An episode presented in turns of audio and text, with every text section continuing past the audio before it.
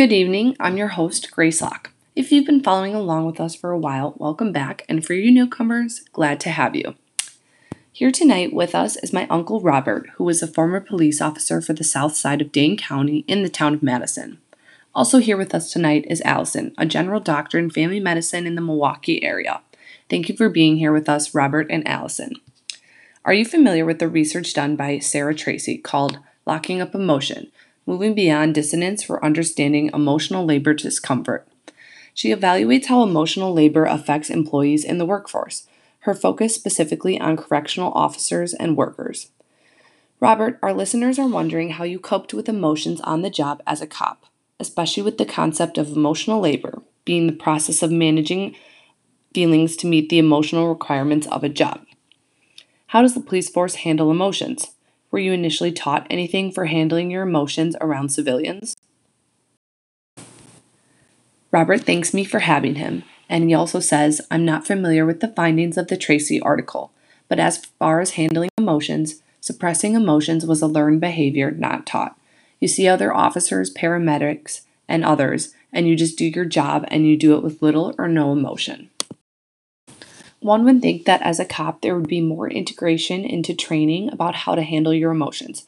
How did you experience emotion on the job? What was that like? People ask me, you know, cop stories. Right. You kind of just ignore it because you're, you know, you're already stressed out what what might have just happened that day or the day before. So you really you tend to go, um, you know, become an introvert Sure. as far as emotional and you, you know. Well, now I feel bad because I've definitely asked you for cop stories. you put on uh, um, oh put a kind of a, a facade and, and soul things inside is the number one thing Right.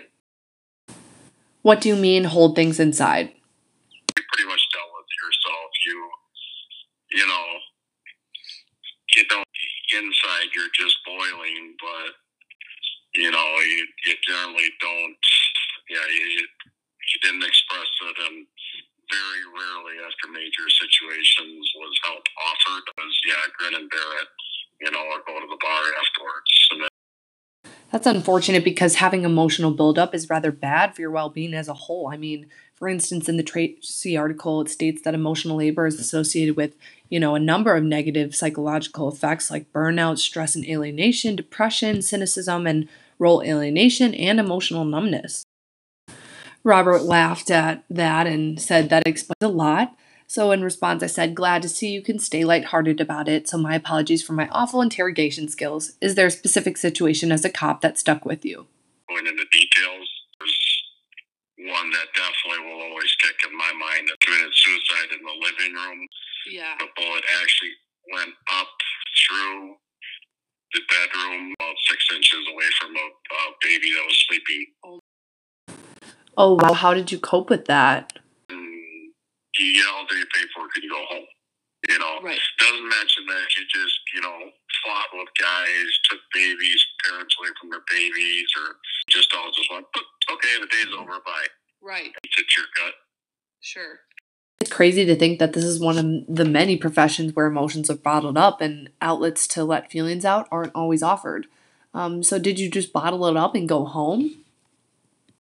Robert says most of the time, yes. Then again, it's all about how you deal with it off the job. They loosen up is after drinking or getting together amongst themselves and relate. You know, when you tell a story, you feel it, you know it.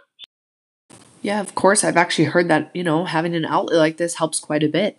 In similarity, there are other professions where you have to put on a sort of um, facade as well to maintain professionality and cope with personal emotions at the same time. Our other guest, uh, Dr. Allison Lux, experiences similar struggles like yours, Robert, particularly with how she processes and works through her emotions when working with patients. in the same way, it's a burden because I carry a lot of those stories with me always.